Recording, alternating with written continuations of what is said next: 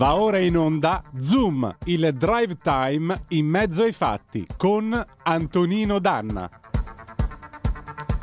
E la linea va subito ad Antonino Danna, ben trovato. Grazie condottiero mio condottiero Giulio Cesare Carnelli e buon lavoro anche a te. Amiche amici miei, ma non dell'avventura, buonasera, siete sulle magiche, magiche, magiche onde di Radio Libertà, questo è Zoom, il drive time in mezzo ai fatti, io sono Antonino Danna e questa è la puntata di martedì 15 novembre dell'anno del Signore 2000 e 22. Cominciamo subito la nostra trasmissione ricordandovi di dare il sangue, in ospedale serve sempre, salverete vite umane e chi salva una vita umana salva il mondo intero. Secondo appello andate su radiolibertà.net, cliccate su Sostienici e poi abbonati, troverete tutte le modalità per sentire questa radio un po' più vostra, dai semplici 8 euro mensili della Hall of Fame fino ai 40 euro euro mensili del livello creator che vi consentiranno di essere coautori e co-conduttori di almeno una puntata del vostro show preferito col vostro conduttore preferito. Banda alle ciance noi iniziamo subito con un pezzo di Claudio Baglioni del 1981. Dobbiamo partire con che cosa? Con Via e andiamo.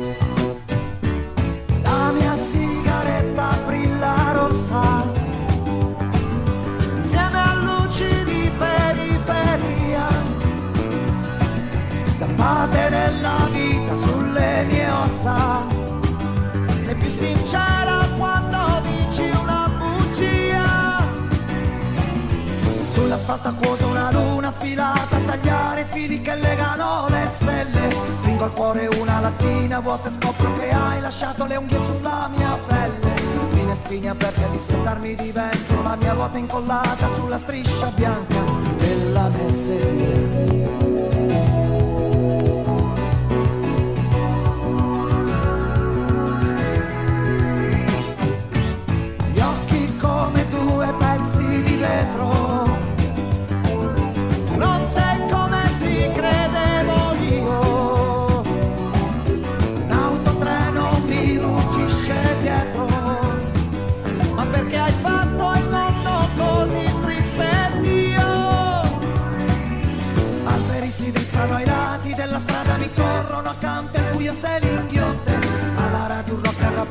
come un pugno allo stomaco che mi spinge nella notte.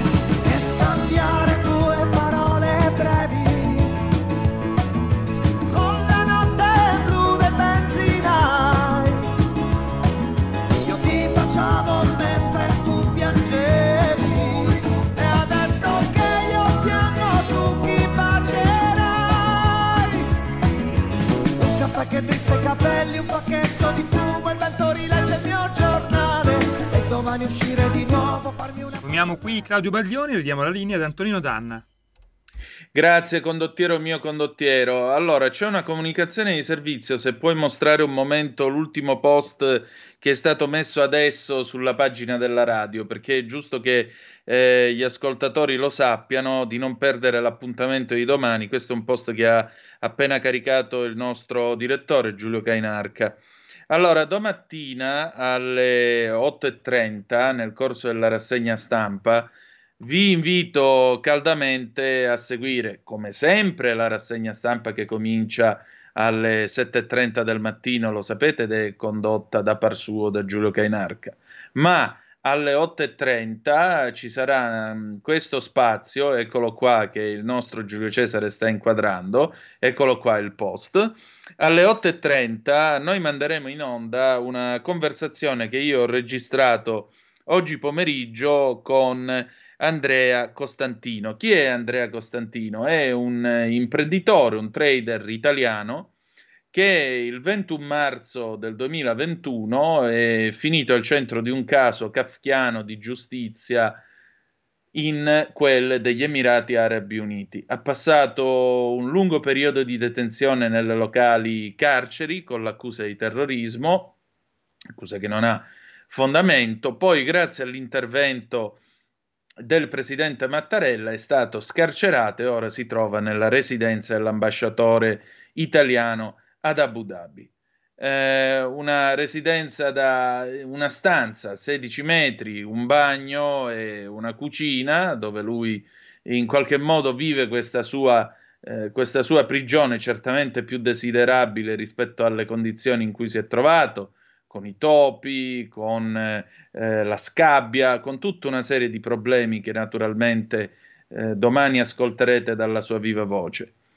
E il nostro Andrea ha rilasciato una testimonianza che credo toccherà le vostre coscienze, le coscienze di tanti, soprattutto l'appello, perché qui c'è bisogno di una soluzione politica. L'appello è un appello alla Premier Giorgia Meloni e eh, al vice premier Matteo Salvini, riportatelo a casa. Noi abbiamo raccolto questo grido di dolore, domani ascolterete questa lunga intervista, sono 36 minuti, e eh, poi avremo modo di parlare eventualmente con lui anche in diretta. Io vi ringrazio già da ora per l'attenzione che eh, vorrete riservare a questo lavoro insomma, che abbiamo realizzato per voi perché ahimè molto spesso ci si dimentica del fatto che all'estero ci sono nostri connazionali, persone per bene che per un motivo o per un altro finiscono in carcere,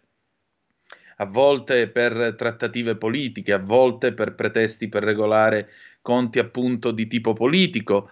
Eh, e, sulla loro pelle si fa anche la politica internazionale. Quindi raccontiamo anche una storia di questo tipo. L'invito per cui, l'invito dunque è, è appunto con eh, Giulio Cainarca e me domani alle 8.30 nel corso della rassegna stampa. E ringrazio ancora una volta Giulio Cainarca. Allora, detto questo, è il momento del momento, cioè il momento di fronte del blog, la, eh, lo spazio di Edoardo Montolli, come ogni martedì, che se volete potete già commentare al 346 642 7756 con le vostre zap o whatsapp che dir vogliansi.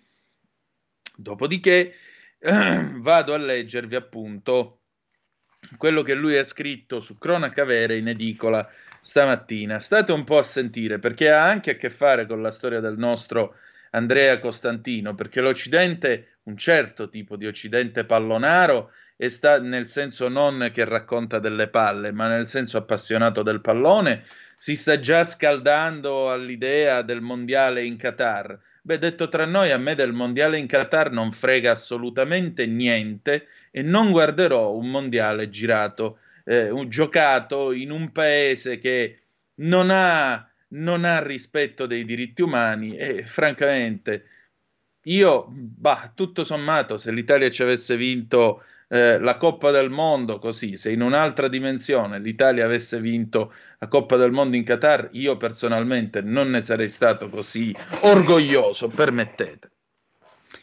Bene, torniamo a noi.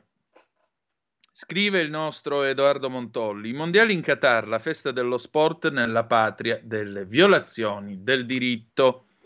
I mondiali di calcio sono al via. Il fatto che si giochi d'inverno non costituisce l'unica anomalia di questa edizione.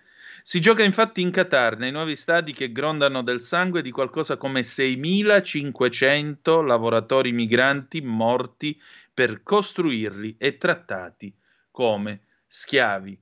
Ripeto, 6.500 lavoratori migranti morti per costruire gli stadi e trattati come schiavi. Prevalentemente erano indiani, tra l'altro.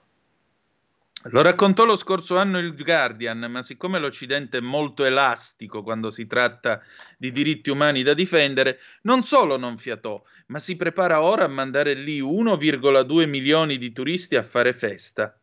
In questa culla del diritto è in vigore la Sharia, la legge islamica. Tra le perle del codice penale troviamo la fustigazione per rapporti sessuali illeciti, la pena di morte per apostasia, ovvero l'abbandono della propria religione, e già che c'erano dal 2014 sono consentite flagellazione e lapidazione. Sì, sì, è legale frustare. È legale frustare una persona. Siete contenti? Sei anni fa il Sun raccontò il caso di una donna che aveva denunciato uno stupro di gruppo avvenuto dopo che era stata drogata in un locale. Venne condannata a un anno di carcere per aver fatto sesso fuori dal matrimonio. A ottobre il cronista sportivo Maurizio Pistocchi ha pubblicato su Twitter le restrizioni per i tifosi che arriveranno per i mondiali. Saranno vietati alcol, omosessualità, abbigliamento indecente, volgarità, comportamenti non rispettosi dei luoghi di culto, ascoltare musica e parlare a voce alta, incontrarsi, foto senza autorizzazione. E ha commentato a ragion veduta, benvenuti nel Medioevo. La scorsa settimana uno degli ambasciatori eh, catarioti della competizione, Khalid Salman, ha detto alla TV tedesca ZDF che l'omosessualità è un danno psichico, che a Ramos sia proibita e che lui ha personalmente problemi nel far vedere ai bambini dei gay. Ed è stato piuttosto esplicito, durante i mondiali di calcio arriveranno molte cose nel nostro paese. Parliamo dei gay, la cosa più importante è la seguente, tutti accetteranno che vengano nel nostro paese, ma loro dovranno rispettare le nostre regole. Nel rapporto di Amnesty del 2020-21 si legge nelle pagine dedicate al Qatar, il relatore speciale delle Nazioni Unite sul razzismo ha sollevato serie preoccupazioni riguardo a forme strutturali di discriminazione razziale contro coloro che non sono cittadini e ha invitato il governo a intraprendere misure urgenti per smantellare quello che di fatto è un sistema simile a quello delle caste, basato sulle origini nazionali, anche all'interno del settore privato e sulle donne. Il gruppo di lavoro delle Nazioni Unite sulla detenzione arbitraria, nel suo rapporto seguito alla visita in Qatar, ha rilevato che le donne sotto i 25 anni dovevano ottenere il permesso del loro tutore maschile per intraprendere attività quotidiane, come firmare contratti e lasciare il paese. Di conseguenza, ha affermato che alle donne viene impedito di lasciare la casa di famiglia senza il permesso del loro tutore legale causando una privazione de facto della libertà da parte delle loro famiglie. Infine, dopo vent'anni di interruzione, sono riprese le esecuzioni, il ritratto di una civiltà tra le più barbare del pianeta. Si tratta dello stesso rapporto di Amnesty in cui venivano denunciate in Ucraina impunità per i crimini di guerra e poi torture, sparizioni, violenze tutte regolarmente avvenute anche per mano del governo del paladino dell'Occidente Volodymyr Zelensky in carica dal 2019. Solo che ci sono per i campioni della democrazia da esportare crimini e crimini, crimini da ignorare e crimini da additare urbi e torbi. Sicché su chi è amico si tace. D'altra parte il Qatar vanta il secondo PIL pro capite più ricco al mondo dopo il Lussemburgo. È una delle patrie del gas naturale e soprattutto esporta la sua principale risorsa, il petrolio, per il 90% negli Stati Uniti, in Gran Bretagna, Germania e Giappone. Non è dunque il caso di far indignare l'opinione pubblica mondiale per i diritti civili calpestati come avviene per l'Iran, dove invece si esulta per le rivolte sacrosante, per l'omicidio di Missa Amini e per tutti gli altri che sono seguiti. Perché la sostanziale differenza tra i due stati è che Teheran è invisa agli Stati Uniti e alla Gran Bretagna e dunque alla Nato, mentre in Qatar ci sono le basi aeree dell'esercito americano e inglese, o meglio, la più grande base militare del Medio Oriente, quella di Al-Udeid, da dove partirono nel 2003 i jet per l'invasione dell'Iraq e più tardi quelli contro l'ISIS di al-Baghdadi.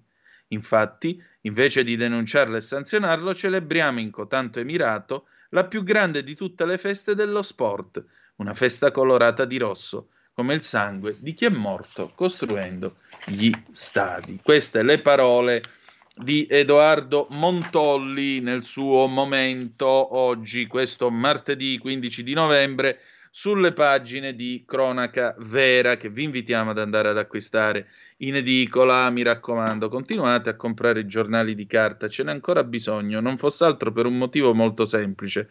La carta permette spazio e quindi tu puoi mh, scrivere più a lungo, puoi scrivere molte più cose rispetto a una testata digitale che si scorre sul telefonino e così via. Certo è che con quello che costa oggi la carta, stampare un giornale equivale a un vero e proprio atto di suicidio, ma questa è un'altra storia. Bene, 0266203529 se volete essere dei nostri attraverso lo strumento ideato dall'eccellente Antonio Meucci, ovvero sia il telefono, oppure se volete dire la vostra attraverso la zappa o WhatsApp che dir vogliasi per quanto riguarda naturalmente eh, eh, i, i, messaggi e messaggini. Una volta c'erano gli sms, ma oggi chi cavolo se li legge più gli sms? Anzi, spesso sono solo una cosa che annoia. Eh, vi dicevo, questo è ciò che scrive il nostro Edoardo Montolli, poco da dire, è proprio così. È proprio così e, e aggiungerei, c'è anche una buona dose di ipocrisia e in fondo di timore nei confronti di realtà nelle quali se tu te la prendi con la religione poi è un problema tuo. Ed è un problema che puoi pagare anche con la tua stessa esistenza. A Charlie Hebdo non piace questo elemento. Nel frattempo abbiamo una telefonata. Pronto, chi è là? Ciao Antonino, come va? Oi, bene, grazie.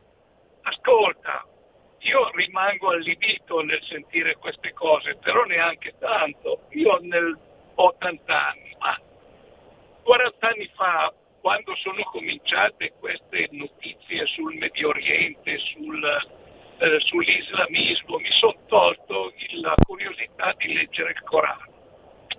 Ma provate a leggerlo. Dopo mi dite quali sono le conseguenze. A parte che anche la nostra religione qualche secolo fa, prima delle correzioni avvenute eh, attraverso l'illuminismo e tutte le filosofie che ne sono conseguite, filosofie liberali parlo, ha avuto delle deviazioni, ma insomma in Occidente i diritti umani mi sembra che siano un po' più rispettati che in quei paesi lì. Però si vede che pecunia non olet e siccome loro hanno il petrolio possono fare quello che vogliono. Caro mio, è così. Volevo fare un'altra piccola affermazione. Ascolta, Prego. finché noi con l'Europa non diciamo chiaro che in Europa la maggior parte dei governi sono socialisti e quindi governano e comandano alla socialista. In Italia adesso, grazie a Dio, non c'è più un governo socialista perché la popolazione ha liberamente deciso che così non sia. Quindi se ne devono fare una ragione e modificare i loro regolamenti perché l'Europa non è uno Stato. Infatti salve le convenzioni di tipo economico sul resto non ha nessun diritto di interferire negli affari interni dei Paesi membri. Sbaglio o dico giusto? Dammi una risposta, grazie. Allora, te ne do due. Sai qual è stato il primo diritto a riconoscere la donna come soggetto con dei propri diritti? Il diritto canonico, il diritto della Chiesa. Perché il diritto canonico ha concesso alla donna la possibilità di dire sì o no nei confronti del matrimonio e il primo vero riconoscimento giuridico nei confronti delle donne è stato a opera del diritto della Chiesa. Veniamo ora alla questione dell'Europa. Eh, L'Europa può ingerire, può ingerire fino a un certo punto, perché è chiaro che, ehm, è chiaro che quando i paesi aderiscono all'Unione Europea accettano anche che il sistema, l'ordinamento, come si dice in, in giuridichese, l'ordinamento europeo prevalga su quello nazionale.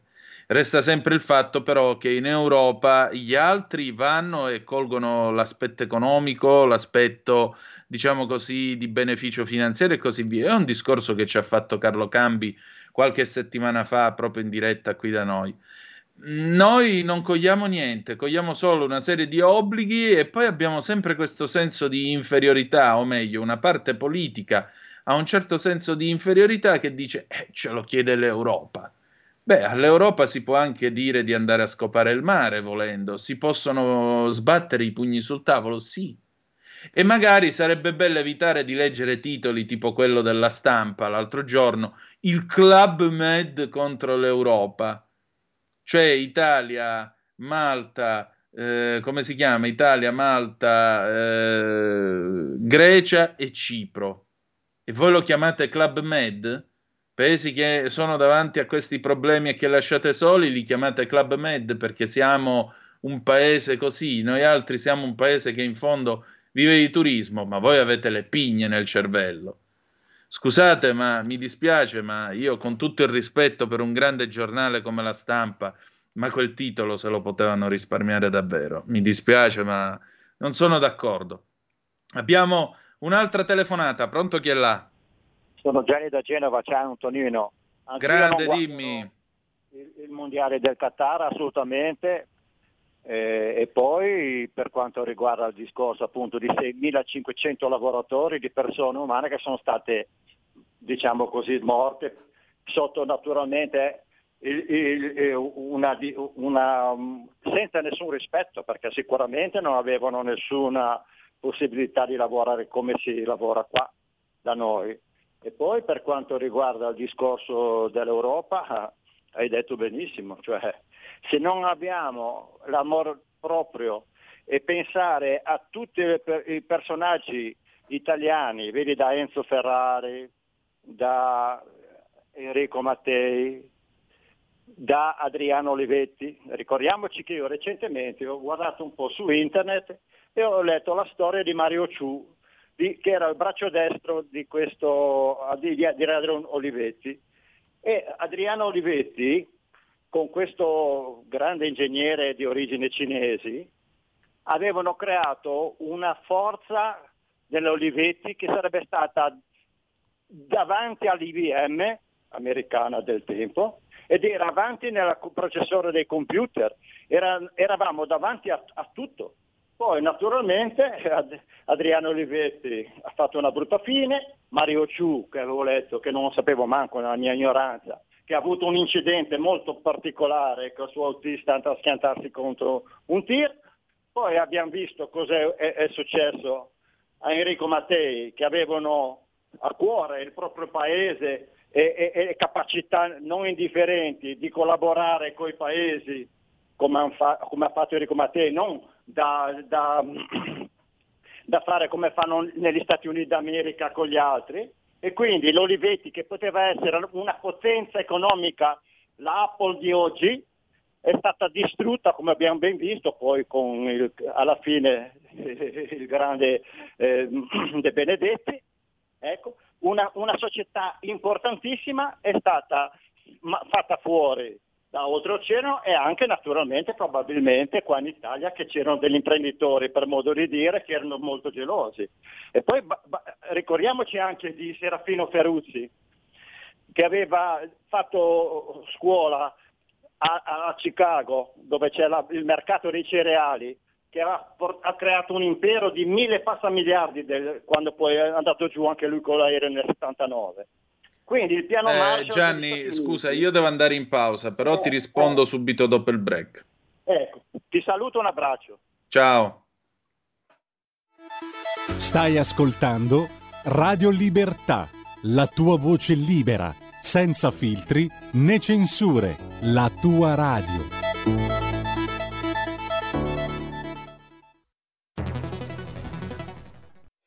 C'è chi te la racconta sbagliata e chi te la racconta male. C'è chi te la racconta tagliata e chi te la racconta al contrario e chi non te la racconta affatto. QDS te la racconta giusta. Ogni giorno la tua terra, il suo presente, le sue attese, la sua volontà di rinascita. Leggi, abbonati, scegli il quotidiano di Sicilia. L'informazione giusta per crescere insieme.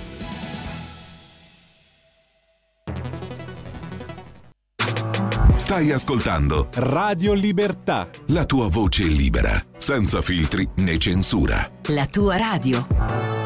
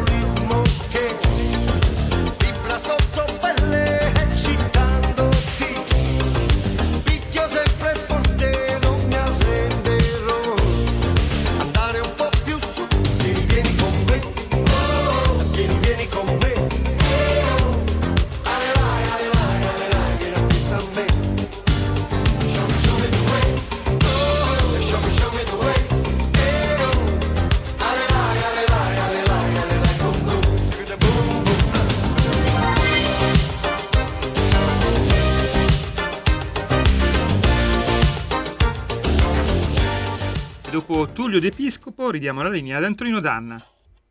Oh, e rieccoci, siete di nuovo sulle magiche, magiche, magiche onde di Radio Libertà. Questo è sempre Zoom, il drive time in mezzo ai fatti. Antonino Danna al microfono con voi. Salutiamo l'amico Maurizio Rossettini che ci sta seguendo da eh, Vicenza. E allora, ladies and gentlemen, parliamo un attimo, diamo un attimo una risposta al nostro, al nostro Gianni da Genova che ha infilato insomma tutta una serie di morti misteriose, tutte sotto il filone del complotto. Nel caso di Mario Ciu, eh, il povero Olivetti ebbe un infarto, un infarto può venire a tutti, quindi il povero Mario Ciu mh, fu vittima di un incidente stradale perché a quel tempo l'autostrada A4 non era un'autostrada a due carreggiate, mi pare che l'incidente fu nel 58 o nel 59, una cosa del genere. Chi era Mario Ciu? Mario, Mario Ciu, scritto T-C-H-O-U, e nella faccia sembrava un cinese, era infatti un italo-cinese, credo sì, fosse di, di- sua madre, mi pare, no, suo padre credo fosse eh, cinese, eh, il quale era diventato il principale ingegnere dell'Olivetti nello sviluppo dell'informatica italiana, segnatamente il supercalcolatore Elea, che era nato nel 59, e l'Elea è stato il primo vero grande calcolatore eh, capace di fare de- più operazioni e meglio di tutta quella robaccia, di tutta quella ferraglia che c'era in giro a quel tempo. Quando apparve l'Elea, col suo banco comandi, tutte le sue capacità e quant'altro, gli altri elaboratori invecchiarono di colpo. Una simile capacità di calcolo in mano a una nazione, una media potenza come l'Italia, paese che peraltro cominciava a quel tempo anch'esso a pensare a una corsa alla Luna. Negli anni 60 infatti eh, sono stati tre i paesi che hanno fatto la corsa allo spazio. Uno era l'America, l'altro era l'Unione Sovietica e il terzo era l'Italia. Informatevi sulla storia della base San Marco eh, giù all'Equatore, un'ex piattaforma dell'Agip, veramente noi abbiamo mandato nello spazio mezzi che manca poco li facevamo con la carta velina per risparmiare, ma i fondi quelli erano e l'Italia ha fatto una propria attività spaziale negli Scusate, era, ero silenziato. Fino a che punto mi si è sentiti? Fi- mi, finora, mi, mi son sentito. finora ti abbiamo sentito d- dalla ripresa Ah. del- della canzone, tutto Bene, perfetto. perfetto. No, perché ho, ho visto un attimo il microfono muto, ho detto che è successo. Mario Ciu, appunto, vi dicevo, era il principale ingegnere che si occupava all'Olivetti dello sviluppo dei calcolatori e questo creava dei problemi, tra l'altro, alle grandi aziende, alle grandi aziende americane che avevano il loro settore dei calcolatori. Anche perché, ripeto, la macchina Olivetti, se fosse arrivata sul mercato, sarebbe stato, eh, sarebbe stata una macchina che avrebbe sbaragliato tutta la concorrenza. Tant'è vero che pare proprio che dall'America si suggerì caldamente al governo italiano di metterci mano perché eh, il, ramo di, il ramo elettronico dell'Olivetti doveva finire in mani americane, non era cosa, non era prodotto da far finire nelle mani altrui, o quantomeno lasciarlo in mani nazionali.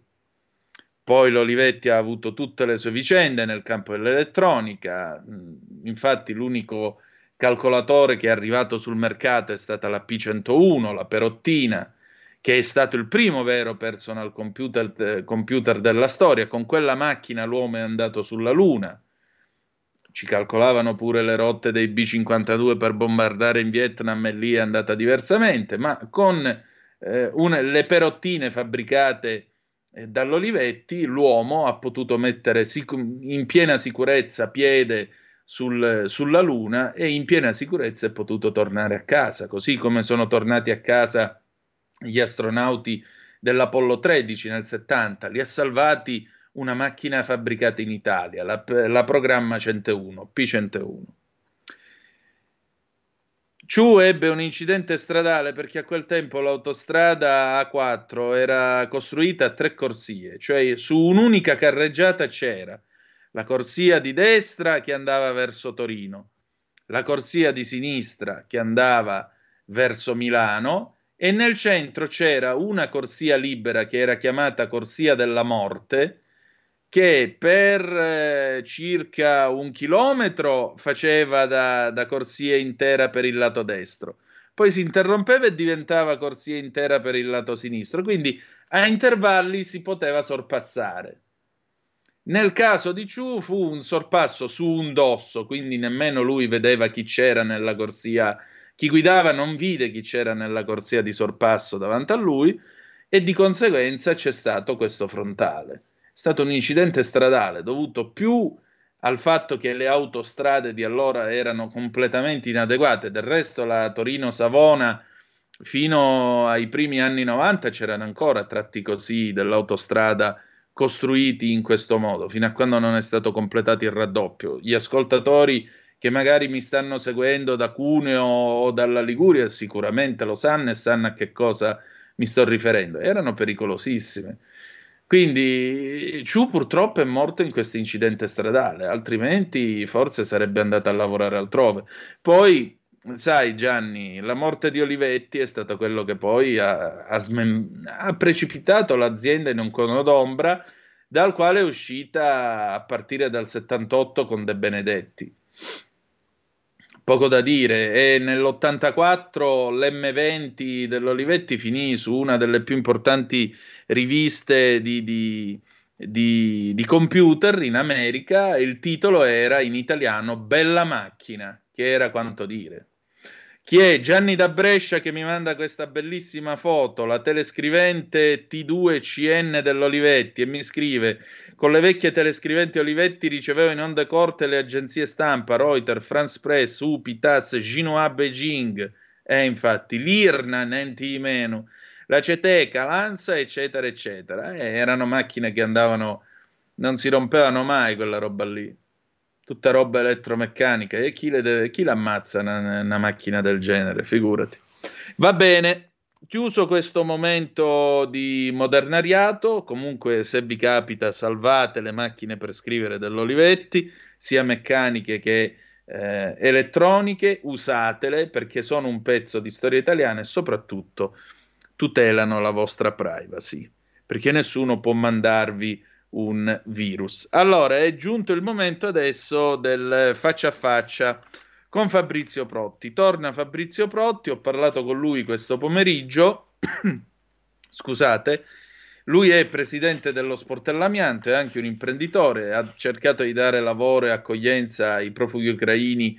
Eh, qualcuno di voi ricorderà la puntata che abbiamo avuto con lui nella seconda stagione di Zoom cosa più interessante, in qualità di presidente dello Sportellamiante, ha rivolto un appello al governo, nel quale denuncia un problema molto grave, perché ogni anno almeno 1500 persone muoiono di mesotelomio, telio, mesotelio, mesotelioma indotto dal, dall'Eternit, dall'amianto perché in questo paese questa è una storia che non è ancora finita, purtroppo. State a sentire che cosa ci siamo detti. Vai Giulio Cesare. Eh, dei media che noi riusciamo in qualche modo a farci ad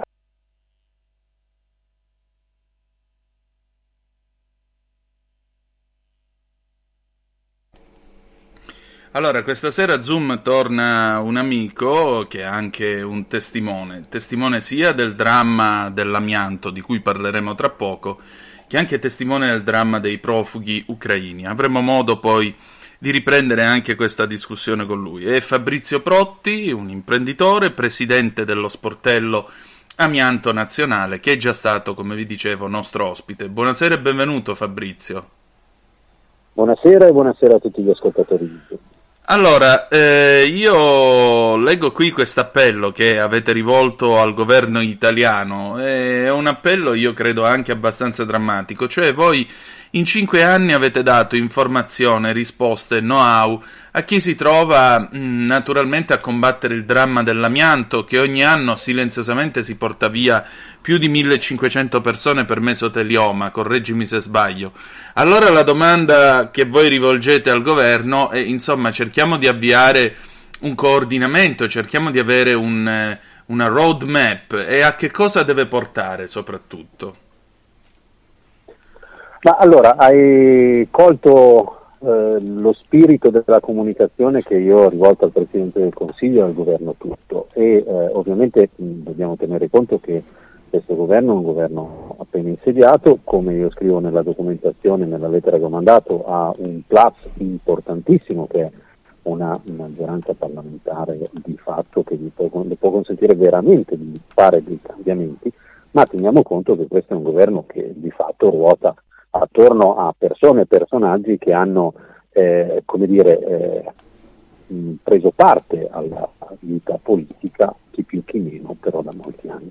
Quello che noi abbiamo eh, riscontrato negli anni, e ripeto, sono, noi siamo giovani, abbiamo solo 5 anni di esperienza nell'ambito del, dell'associazionismo e del volontariato senza scopo di lucro in ambito amianto, è stato quello che pur eh, di fronte a eh, una pratica dire, che ha dato certamente testimonianza di essere efficace ed efficiente, cioè quella di sistemizzare l'informazione per la gestione del risparmiato a favore del cittadino. E pur di fronte a noi, io in prima persona, che più volte ho bussato alla porta della politica italiana dicendo non creiamo un sistema cooperativo, ma nazionalizziamo lo sportello amianto, io vi metto a disposizione tutto, ve lo regalo, ma nazionalizziamo un sistema che ha funzionato, ha in qualche modo trovato delle porte chiuse eh, e ha trovato delle porte chiuse che sono state delle porte che ahimè il sentore, come scrivo sulla lettera, è quello che siano state le porte chiuse per mantenere alcuni equilibri più che nel mondo della politica, nel mondo degli operatori dello Stato. È benissimo che ognuno in qualche modo cerca di difendere le sue posizioni. E le esperienze sono state evidenti perché noi abbiamo, come c'è scritto nella lettera, eh, portato l'esperienza partendo dal basso, non trovando spazio dall'alto, cioè portando le esperienze ai sindaci, spiegando come funzionava lo sport dell'amianto, chiedendo ai sindaci se volessero cooperare per dare le informazioni che peraltro per legge, ahimè, loro sono tenuti a dare ai cittadini. Mi dico ahimè perché come spesso accade, tu sai benissimo che nei piccoli comuni magari il sindaco fa anche, passami il termine elegante, lo stradino e va a coprire le buche perché non Come è no? Ed è evidente che in una, in, una, in una questione complicata come quella dell'amianto serve personale, formazione e così via, quindi noi andiamo a standardizzare questo, a ottimizzare i costi, a servire dei prodotti online che quindi non siano costosi per il sindaco e che diano performance gratuite ai cittadini e i sindaci hanno recepito, tanto che nel 2017 c'erano tre sportelli amianto, io ho avuto alla alla terza conferenza nazionale governativa amianto, una discussione per presentare lo sportello amianto al Ministero della Salute, al Ministero dell'Ambiente, ovviamente non ai ministri ma ai delegati operativi dei ministri e al delegato operativo di ANCI, che è ovviamente il sindacato dei comuni italiani, questi signori mi hanno detto che il privato non si deve sostituire a ciò che il pubblico fa con eccellenza. Ai tempi c'erano tre sportelli, in cinque anni ne abbiamo fatti 1400, gli sportelli del pubblico restano, restano tre e le persone che hanno detto questo e le persone che hanno messo in piedi dei progetti per il pubblico che sono costati circa 6-7 milioni di euro sono ancora al loro posto. E noi invece gestiamo questo tutto a livello volontario. Per cui noi abbiamo sempre detto sistemizziamolo, rendiamolo nazionale, vi mettiamo a disposizione tutto il nostro know-how e vi aiutiamo a fare la gestione, ma prendete una buona pratica, questo evidentemente non è stato mai ascoltato.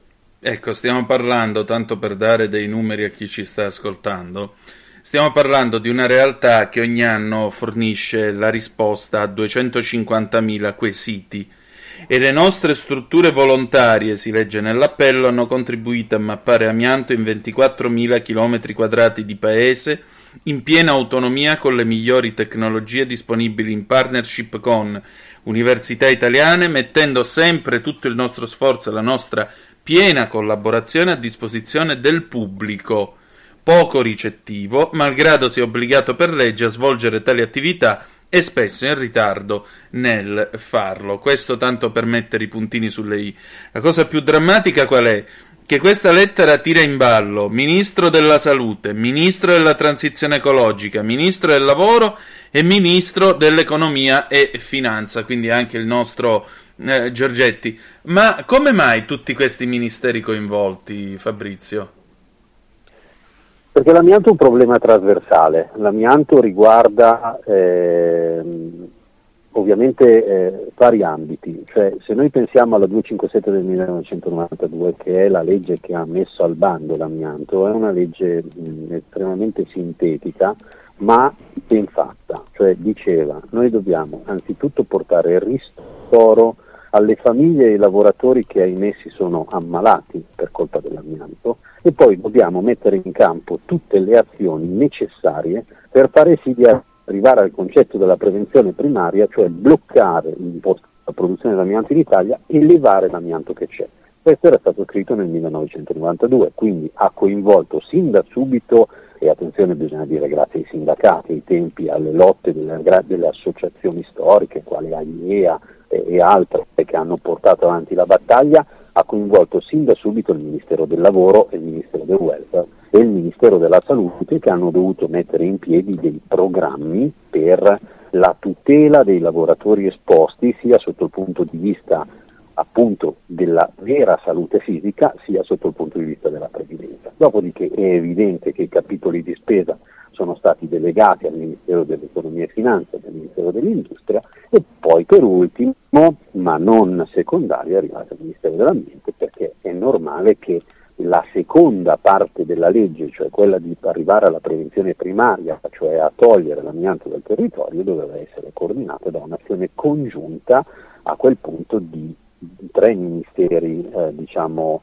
coinvolti, il Ministero della Salute che tramite le regioni avrebbe dovuto attuare dei protocolli, il Ministero dell'Ambiente che avrebbe dovuto tramite le agenzie ambientali coadiuvare questi protocolli e il Ministero delle Finanze che avrebbe dovuto finanziarli. Il fatto è che questo non è accaduto, cioè mentre si è portata avanti la parte della prevenzione intesa come ristoro economico dei lavoratori e ehm, anche poco in parte la, la, la, la parte dedicata invece al monitoraggio dell'evolversi delle malattie, la parte ambientale è stata tecnicamente, operativamente dimenticata, perché non c'è stata un'azione coordinata da questi ministeri. Tu pensa che nel 2016, l'allora penso governo Renzi, aveva stabilito un tavolo interministeriale che doveva essere appunto partecipato da tutti questi ministeri,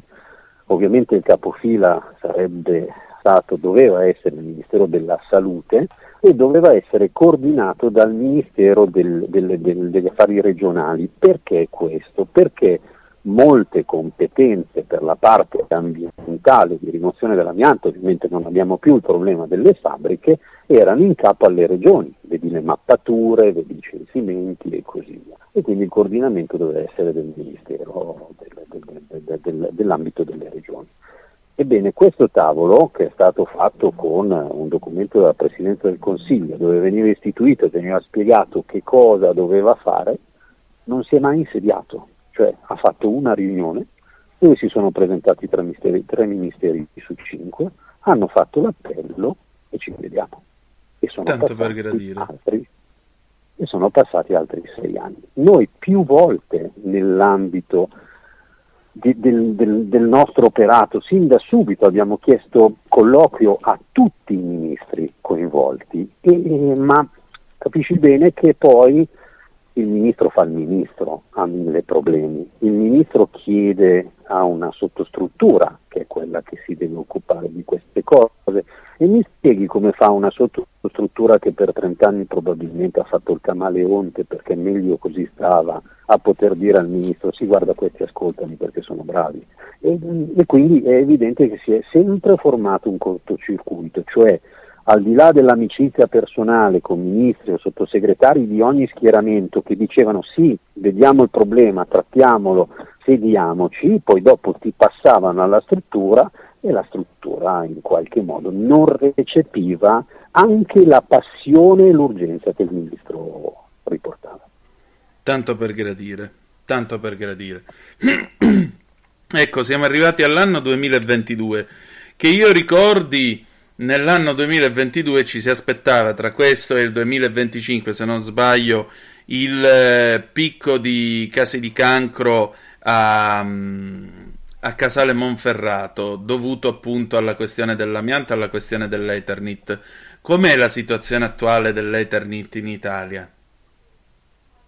Ma allora, la situazione attuale dell'Eternit in Italia, se noi dovessimo guardare i dati dello Stato, è indefinita perché le cose che io dico sono assolutamente riscontrabili, se vai sul sito del Ministero dell'Ambiente tu troverai qualche pagina dedicata alla mappatura dell'amianto che è stata stabilita per legge sin dal 1992, appunto nella 257, cioè lo Stato doveva capire dove era messo l'amianto sulle case, all'interno, dovunque sia.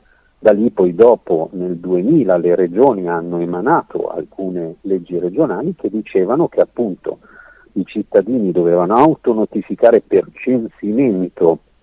Se erano proprietari di manufatti di cemento amianto e evidentemente poi dopo nessuno ha controllato che lo facessero, quindi la colpa ahimè anche in questo caso non cade sul cittadino ma cade sugli organismi che erano deputati al controllo e le regioni avrebbero dovuto mappare con le migliori tecnologie quello che era l'amianto presente sul territorio, quindi queste due azioni incrociate avrebbero dovuto dare la fotografia. Ebbene, questa fotografia, se tu vai sul sito del Ministero, c'è scritto che è completa a 30 anni di distanza, al 40%.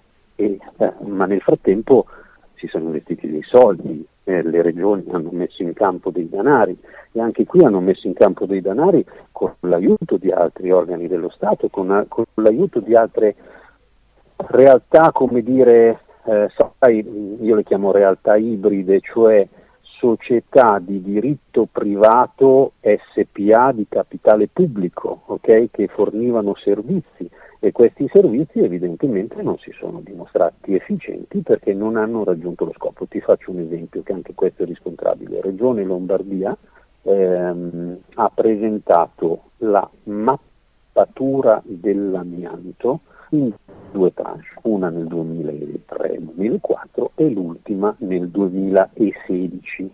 Mm. La Regione Lombardia ha mappato soltanto la fascia nord di Milano e alcune fasce della provincia di Bergamo e di Brescia, quindi non tutta la regione.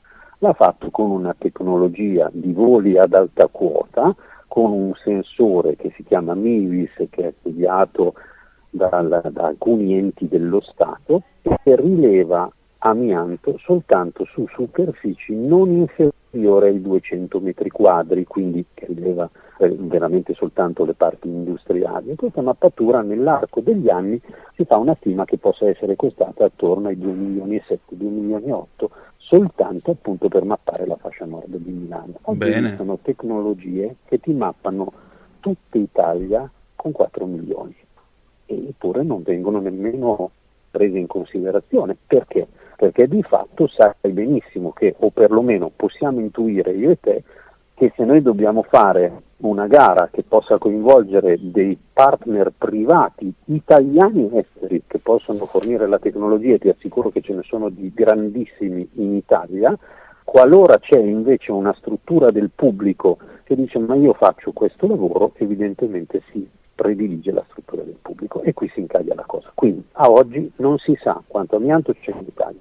Noi l'abbiamo fatto per gli affari nostri, facendo tirare fuori i soldi ai sindaci, cioè dicendo tu non sei neppure minimamente coinvolto, ma tu ti ritrovi mille problemi perché alla fine magari ti ritrovi l'amianto abbandonato bordo strada e quindi poi devi spendere dei soldi pubblici per portarlo in discarica e così via. Quindi se vuoi ti facciamo la mappatura e ti mettiamo in ordine dei follow up che possano fare sì che i cittadini possano essere assistiti eh, aiutati alla, alla, bonifica e in qualche modo anche contingentati ad, ad, a, a, a, commettere delle azioni criminose. I sindaci hanno finanziato le loro piccole mappature, l'abbiamo fatto in 24 km quadrati d'Italia su 300 km quadrati e abbiamo stabilito che a oggi per proporzione, come se fosse veramente una proporzione elettorale, no? non un exit poll, ma una, una, una, proporzione vera e propria, ci sono perlomeno ancora un miliardo e 200 milioni di metri quadrati di amianto compatto sul territorio, che significa ancora 25 milioni di tonnellate, più il freabile, più il verticale, arriviamo circa a 40-42 milioni di tonnellate. Ma capisci bene che questo dato è un dato, diciamo, relativamente statistico, anche se con una buona base, perché è un decimo del territorio italiano. Noi abbiamo proposto allo Stato, con l'aiuto del finanziamento dei soldi dello Stato, attenzione stiamo parlando di 3 milioni di euro sul bilancio dello Stato, di poter concludere la mappatura con le tecnologie facendolo come governo italiano e questo lo stiamo dicendo da 5 anni, ma nessuno ci ascolta. Incredibile. Eh, avete avuto già qualche riscontro dopo questo appello uscito sui giornali, dopo questo appello pubblico? No, diciamo che gli lasciamo il tempo di pensare, anche perché credo che il Presidente del Consiglio e tutti i ministri siano impegnati in fronti certamente più immediati e più delicati che riguardano l'economia di tutti i giorni degli italiani. Mi aspetto l'appello perché ti posso garantire, cioè mi aspetto una risposta, perché ti posso garantire che grazie a, a, a, alla, voce eh, dei media che noi riusciamo in qualche modo a farci, ad essere perlomeno eclatanti nel modo di farci vedere, cioè la, l'appello che i giornali hanno pubblicato, la tua intervista, probabilmente possono arrivare più delle lettere mandate in protocollo che ti posso garantire che in cinque anni non sono mai neppure state prese in considerazione. sera ci fosse da parlare di cose ufficiali. Quindi eh, grazie del tuo aiuto, grazie all'aiuto dei media nazionali che ci hanno dato e ci hanno pubblicato la lettera, mi aspetto per forma, perché era un formale invito al, all'incontrarsi, che i ministeri, i ministri e la Presidenza del Consiglio rispondano. Poi ci sediamo attorno al tavolo, ci guardiamo negli occhi, decidiamo quello che si può fare e quello che non si può fare. Decidiamo anche chi lo fa, perché è evidente che non si può lasciare in mano a chi ha governato operativamente il problema per 30 anni e non ha raggiunto risultati ancora altri 3, 4, 5 anni di cincischiare. Questa, questo governo ha la maggioranza e quindi se vuole può incidere, noi siamo a disposizione per incidere insieme o per loro, addirittura ripeto, noi domani consegniamo le chiavi e diamo tutto.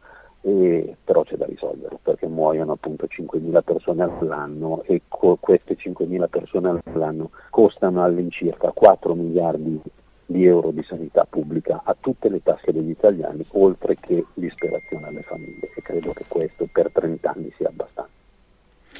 Decisamente, io ti voglio ringraziare veramente Fabrizio e che dire di più, noi continueremo a raccontare il vostro impegno e la vostra lotta, siamo qua a disposizione, grazie ancora. Grazie a te e grazie a tutti gli ascoltatori per la pazienza per avermi ascoltato. In quanti ti promettono trasparenza, ma alla fine ti ritrovi sempre con la bocca chiusa e non puoi dire quello che pensi? Radio Libertà non ha filtri né censure. Ascolta la gente e parla come la gente.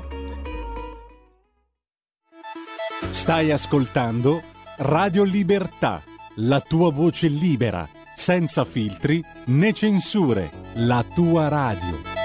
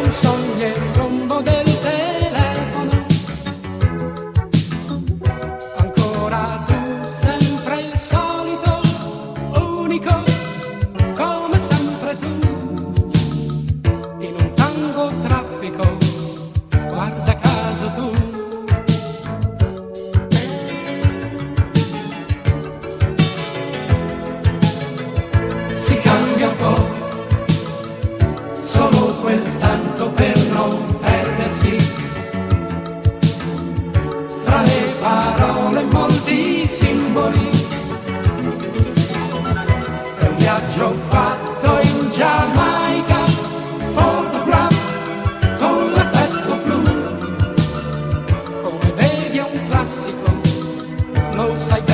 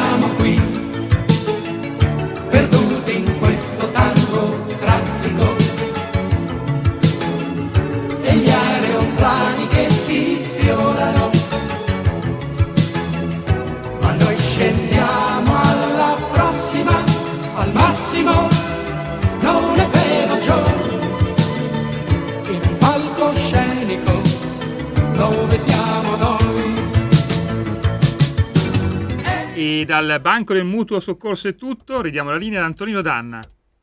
E rieccoci, grazie condottiero Giulio Cesare Carnelli, siete sempre sulle magiche, magiche, magiche onde di Radio Libertà. Antonino Danna al microfono con voi per questa edizione di Zoom, il drive time in mezzo ai fatti. E allora, e allora, avete ascoltato il Banco del Mutuo Soccorso con Grande Joe del 1985. Se avete voi, ecco qua, al 346-642-7756, Lorenzo da Cesano Boscone, grazie a te, grande Antonino che musica col banco, buon lavoro e grazie, buon lavoro anche a te o buon rientro a casa, io spero tu sia sulla via del rientro a casa o già nel, nella quiete, vero, del, del focolare familiare, come si diceva una volta. O come dice anche il Duca Conte, ve lo ricordate, il mega presidente galattico quando chiama la notte di Natale da Fantozzi, nel secondo tragico Fantozzi. Caro Fantozzi, non vorrei disturbarla nella quiete del suo focolare. Ma avevo una proposta da farle. Lui fa tutta quella corsa, entra e dice sì, accetto, ma non l'ha nemmeno ascoltata, accetto lo stesso. E infatti ricomincia da parafulmine.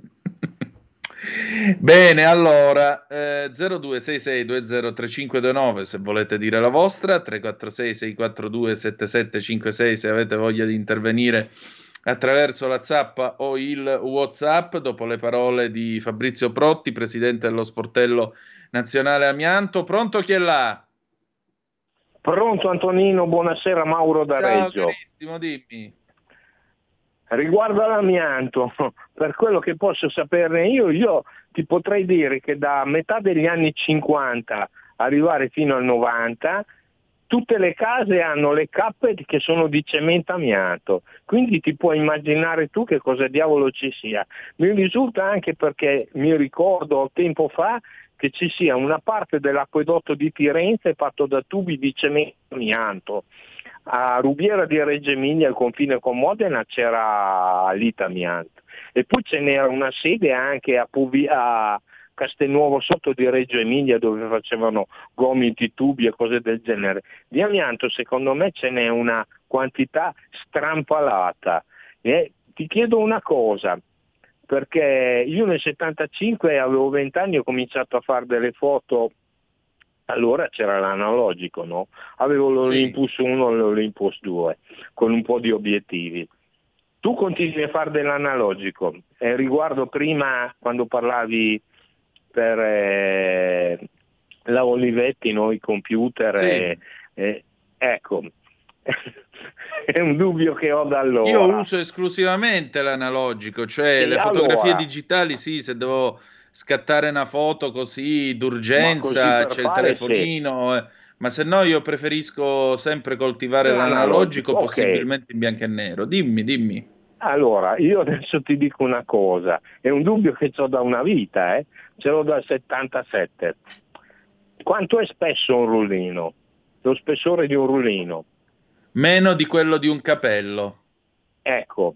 che Allora, ora non so dirti in quanti micron. Comunque lo guardavo Ecco, giusto comunque- l'altra notte in un documentario sull'Ilford. allora, ok, d'accordo. Nel 69 sono andati sulla Luna. I Sì. progetti, il METO, non esiste più niente alla NASA. E allora io, è un dubbio che mi è venuto. Dunque, sulla Luna ci sono meno 100 gradi. Sì. Come temperatura. Allora, se tu usi una macchina fotografica normale, avevano delle Hasselblad allora come foto. Erano delle Quando- Hasselblad a 25 ISO, niente di meno. Esatto. Lentissime, pellicole lentissime. Poi- ecco, allora ti dico una cosa.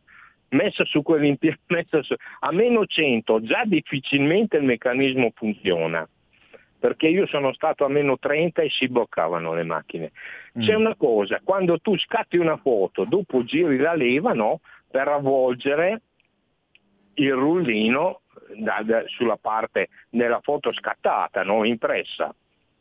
Sì. A meno 100, con uno spessore così sottile, diventa un lastrino di vetro che come si piega si spezza e va in briciole come hanno fatto a fare le foto, anche perché risulta delle foto che ci sono in giro dell'EM che contro la scaletta dell'EM ci fossero dei riflessi che erano nettamente dati da dei riflettori. No, ti prego, la palla che non siamo stati sulla Luna, ti prego, a quest'ora della No, lo sera. so, guarda, io, no, io Cioè- non credo ai marziani, non credo a Credere, quello, credere credo che veramente a questa storia che non siamo stati sulla Luna, vi prego, vi prego no. Ecco, Cioè, bene. le Hasselblad furono tropicalizzate e preparate per operare in quell'ambiente ostile. Tra l'altro, il tipo di pellicola Sì. non era sulla normale cellulosa che io sappia, ma fu studiata proprio un tipo particolare di foglio che venne usato, perché tra l'altro le Hasselblad non sono a 35 mm, quelle usate sulla Luna, No. se la memoria mi assiste, ma sono il formato 120, il medio formato, Sì, sono i 120. che è largo 6 Que- centimetri. Quello è un dubbio che mi è sempre rimasto. Allora io ti dico che è uscito un libro no, Mm. ultimamente in cui sono descritte, eh, riprendendo quasi tutti i più grandi fotografi così, no, che ci sono delle funzioni particolari per cui ci sono dei, pre- dei presupposti che non quadrano. Io credo che ci siano andati perché nel 69 li vidi però eh, risultano delle cose che non, non sono quelle che sono. Può darsi che io ci credo che ci siano andati, no? Però può darsi anche benissimo che sia la più grande fake l'inizio di quello che è stato il discorso dell'America. Ciao. Ciao, e infatti i russi, eh, cioè ogni volta in cui si fa questo discorso, uno non si rende conto mai di una cosa. Primo, a questo progetto hanno lavorato, hanno lavorato qualcosa come 50.000 persone. Secondariamente c'era un'altra nazione per la quale andare nello spazio era una questione di prestigio, una questione d'onore, nella quale ha investito fior di soldi, l'Unione Sovietica. Secondo voi l'Unione Sovietica avrebbe mai accettato di farsi fare fessa in questo modo? Cioè, davvero l'Unione Sovietica col KGB non sarebbe, riuscito, non sarebbe riuscita a scoprire eh, la verità su questa cosa e sputtanare l'America nei secoli dei secoli? Ma stiamo scherzando. L'uomo è andato sulla Luna, tant'è vero, ehm, tant'è vero che negli anni 70 negli anni 70 i radioamatori con i loro, con i loro impianti puntavano i trasmettitori verso la Luna, perché sulla Luna le missioni Apollo, cominciando dalla prima, hanno lasciato dei riflettori che servivano a rimbalzare, a far rimbalzare le onde corte. E quindi c'era chi letteralmente si divertiva a far fare ping alla Luna. E quindi lanciavano sto segnale e calcolavano il ritorno e verificavano il ritorno dallo specchio eh, che era stato lasciato dalla missione Apollo, per cui la storia che non siamo andati sulla Luna è un'emerita cazzata, non fosse altro che i fratelli Judica Cordiglia di Torino hanno sentito e registrato le conversazioni degli astronauti, non solo di questi, ma anche di un paio di russi che si sono persi nello spazio, un paio di sovietici più che altro. Loro avevano addirittura eh, individuato il fatto che quando Radio Mosca trasmetteva in onde corte una determinata sinfonia, era il preavviso che 24 ore dopo ci sarebbe stato il lancio da Baikonur eh, di una capsula spaziale. E tant'è vero che l'Unione Sovietica dovette fare una smentita ufficiale di questa vicenda. Insomma. Bene, torniamo a noi. Allora, ciò detto, parliamo di Eh, Antonino, immigrazione. abbiamo ancora un ascoltatore. Ah, pronto? Chi è là? Buonasera Antonino. Carissimo. Vittorio, dimmi tutto. Dottore Antonino, io raramente telefono per non imparare la trasmissione, però ti voglio dire una cosa, non so se sono fuori tema, l'Eternit, Olivetti e nucleari. Io Eh. spero in due minuti di dirti qualche cosa. Per quanto riguarda l'Olivetti 78, l'ingegnere Di Benedetto, dobbiamo ricordare i famosi computer impaccati, dico impaccati all'ente nazionale dell'elettricità per tutta Italia, che l'abbiamo buttati pagando miliardi. Va bene, l'abbiamo buttati, che abbiamo trovato le compagnie che sono dovute ritirare e mettere i computer nuovi. Uno, due. Dall'Enel a quelli delle Ah, per poste. l'Enel e Mm. le poste italiane ci sono incappati in questo discorso, però tutto è stato messo Sì, a li hanno rifilati a voi due, sì. Sì, eh, no, a, a meno io non sono presidente dell'Enel. Vabbè, a voi dell'Enel sì, però. Enel tu lavoravi e nell'Enel. Poste italiane, a tutte e due le anni, Eh. e- e hanno appioppato, ma miliardi. Poste italiane, l'hanno sì. messo come sembra a tacere. Questo è uno. Il nucleare credo che non sia il caso di parlarne perché Il nucleare del lo abbiamo nucleare, ammazzato noi con le nostre Sovietica, scelte che tu sbagliate. inizierai una trasmissione e poi vorrei capire, mi fanno rimpiangere i comunisti dell'epoca quando andavano ai consolati americani a, a manifestare contro le basi degli americani in Italia e quindi quando ci sono stati i famosi CUF eh, che sono venuti a Como in Sicilia a installarli per essere più vicino alla Russia per le- la famosa guerra fredda che c'era tra Russia e, e Mm. cose. Oggi abbiamo i nucleari messi a Sigonella, si sono ampliati gli americani e ne vengono a tenere nucleare. Per quale motivo? Non c'è nessuno, non ci sono più questi piddini che sanno dire solo fascisti e invece poi loro stanno sordi a fare la manifestazione e a dire "Tu, pigliate queste bombe nucleari, che noi non siamo un paese nucleare, non abbiamo costruito armi nucleari, l'hanno fatto i francesi, gli inglesi e altri. Noi siamo un popolo pacifico, noi nucleare non ne fabbrichiamo, quindi portatevelo in America in un'altra base dell'Italia, perché devono proprio metterci a noi con i missili russi che se, se viene una bomba nucleare, cioè un missile nucleare o prima a colpire alla Sicilia e Segonella e l'altro a Pordenone. A Vicenza l'hanno buttato fuori le basanate. Tutti stanno a tacere. Comunque sorvoliamo questo e volevo Mm. dirti l'Ethernet. Io mi trovo, dico, non è un caso personale, io mi trovo praticamente con due edifici, va bene, che non so che cosa fanno. Uno l'ho coperto in con l'Ethernet dell'epoca del 1970, perfetto, non ha mai avuto una perdenza, non è stato mai toccato, è messo là, sono circa 60 metri. Praticamente se ci fossero stati i contributi dello Stato come il 110, uno sarebbe stato invogliato a farli rimuovere tutti e, e rimetterci la copertura. L'altro invece è il centro storico le vecchie tegole, i quali presentano ogni anno, io devo scendere con GSL, spese perché è il centro storico e riparare, e riparare il tetto per i fatti in bersazione. Quindi basterebbe che in mezzo al 110 ci avessero imparato qualche cosa di incentivo, al- al- in- cominciamoci con le abitazioni che sono coperte, che a me abitazione è perfetta, nessuno lo calpesta, la mente è messo là sereno, senza, e, e fin quando non ci arriva una pietra o qualche cosa che non rompe, l'amianto resta in me. E dico, ma almeno questo si potrebbe pensare, ma tante cose in Italia si devono rifare, non- io non so di dove devono iniziare. Giustamente il nostro governo è sfortunato, perché ogni volta che pigliamo un governo di centrodestra ci troviamo le finanze, le cose disastrose. Tempo che le mettono in- cose e allora spuntano i nostri amici, spuntano subito. Va bene?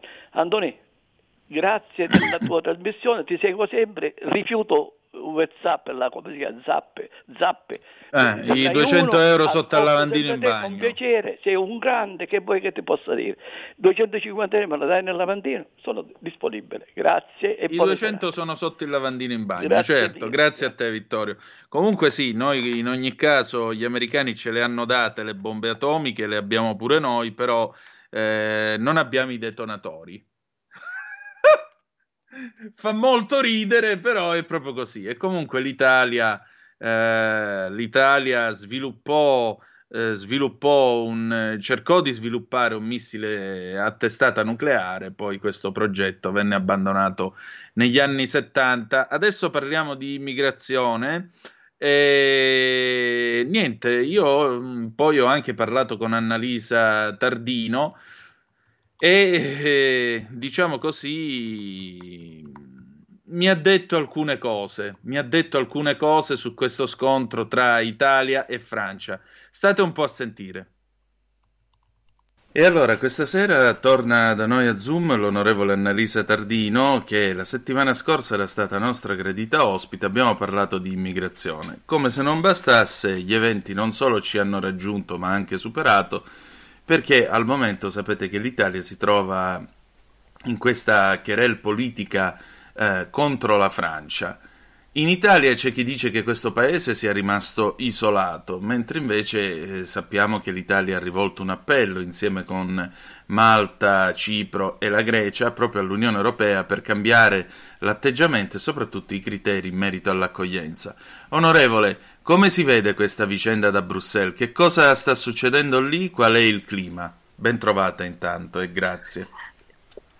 Grazie a voi per, per l'invito. Beh, guardi, diciamo, è proprio di stamattina leggevo una, una- una una nota fatta dal, da Weber, che diciamo, il capogruppo del PPE, eh, in cui eh, credo insomma, ecco, che in maniera molto chiara diciamo, si spalleggi la posizione dell'Italia, perché chiaramente Weber dice eh, che è facile distinguere tra migranti legali e illegali sulla terraferma, è molto difficile farlo quando arrivano eh, dal mare e che l'Europa si deve far portavoce invece delle richieste che arrivano dai paesi che subiscono diciamo, queste, questa immigrazione proveniente diciamo, dal mare eh, e bisogna lavorare in mo- maniera seria, seria e ancora più di quello che si sta facendo sul, sul patto di immigrazione di cui come diceva lei abbiamo già parlato eh, la settimana scorsa. Ehm, e per il quale diciamo, posso aggiungere che abbiamo anche un, un ulteriore eh, shadow meeting a Strasburgo il prossimo mercoledì. Quindi credo che un, probabilmente forse diciamo, ecco, la, un po' stiamo spingendo, diciamo, il fatto che il governo nazionale spinga e che stia facendo fronte in maniera eh, dura eh, a un problema che è risolto diciamo, da, da, da, un ventennio, eh, credo insomma, che sia mh, andando sulla direzione che dovrebbe prendere, quella di maggiore attenzione e una ricerca di concretezza che ad oggi non c'è stato. Certamente, senta, eh, in tutto questo, diciamo così, c'è la possibilità, si può aprire lo spiraglio per una seria revisione dei criteri di Dublino, del trattato, dell'accordo di Dublino, soprattutto si può finalmente introdurre questo benedetto principio che una volta che sei a bordo della nave della ONG fa fede eh, la bandiera che batte la nave della ONG e non il criterio del porto più vicino da raggiungere? Ma guardi, allora noi su questo ci stiamo molto lavorando. Allora, consideri che per quanto riguarda i paesi di primo ingresso abbiamo chiesto in maniera eh, diciamo, univoca che il criterio del paese di primo ingresso, che poi è quello per, a, a, causa del quale siamo oberati eh, noi e anche gli altri stati diciamo, come eh, la Grecia, Malta, Cipro, no? diciamo, di, di, questo grande problema, eh, Ehm, stiamo chiedendo addirittura, le, abbiamo chiesto l'eliminazione e devo dire anche che in sede di shadow meeting con i rappresentanti e i relatori anche delle altre, parlo sempre chiaramente del Parlamento europeo, eh, degli altri gruppi parlamentari, ehm, c'è una, una, voce quasi univoca no, sul fatto diciamo, che questo criterio debba essere eh, eliminato. E, e, peraltro aggiungo diciamo, che eh, l'eliminazione di questo criterio ehm, con eh, la valorizzazione di altri criteri che pure sono inseriti già nella riforma Dublino eh, eh, e che però attraverso diciamo, dei raggiri, ecco, diciamo così, non vengono utilizzati il coordinatore e relatore ombra eh, del gruppo ID, ma anche per esempio diciamo, il coordinatore anche degli SD e anche del PPE eh, sono concordi nel ritenere che devono essere valorizzati altri criteri, per esempio diciamo, quello del, della famiglia, no? diciamo, se un migrante, arri- un migrante arriva e c'ha anche altri membri fami- della sua famiglia o, o diciamo, eh, anche una famiglia allargata diciamo, in altri paesi europei, il criterio che deve essere favorito è questo oppure il criterio del titolo di studio, no? eh, in base diciamo, alla, uh, al lavoro diciamo, che potrà cercare o, eh, o, o, fare.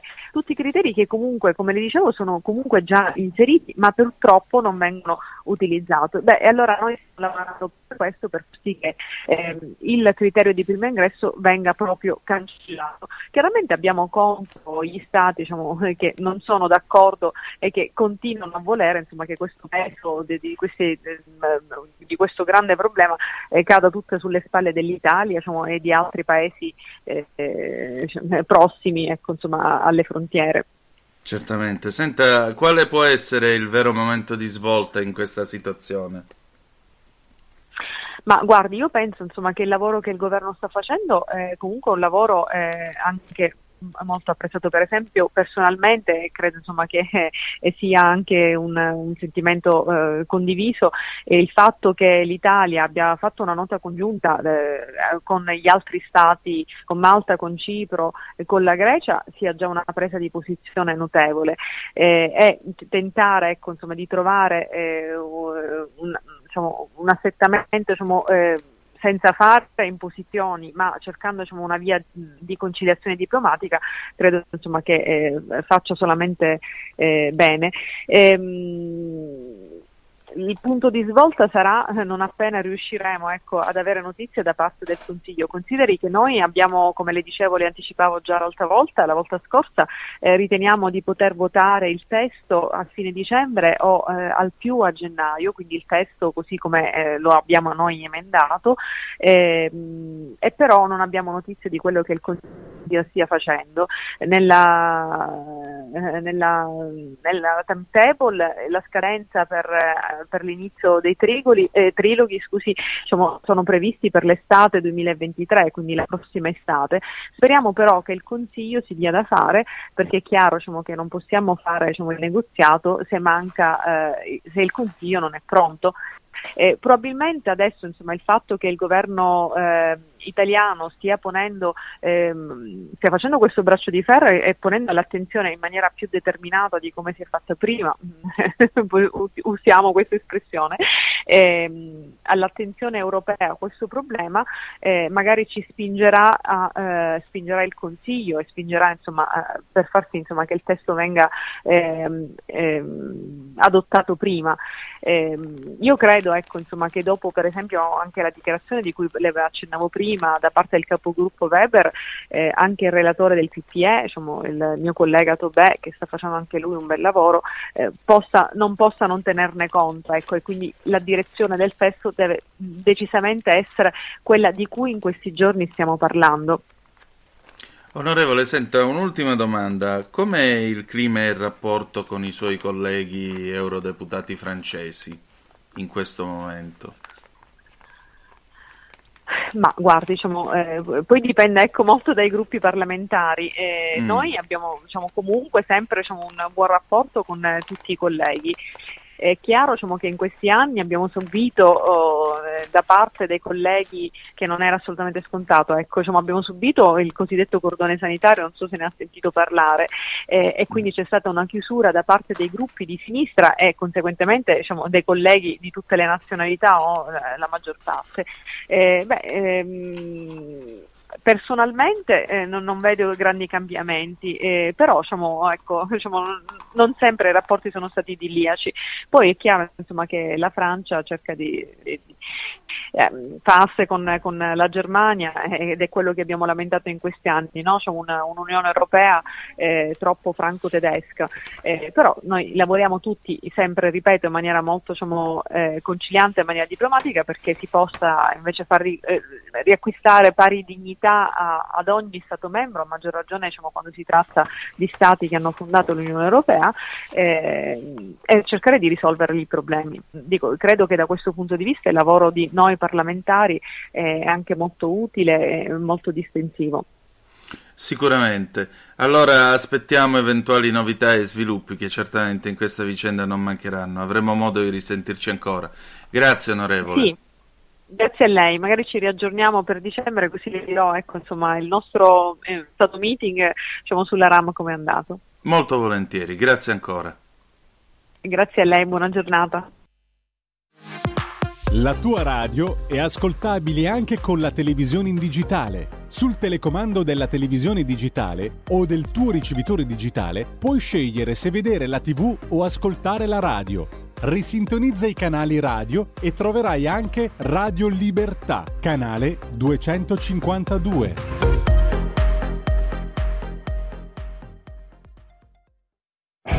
Volente di rock.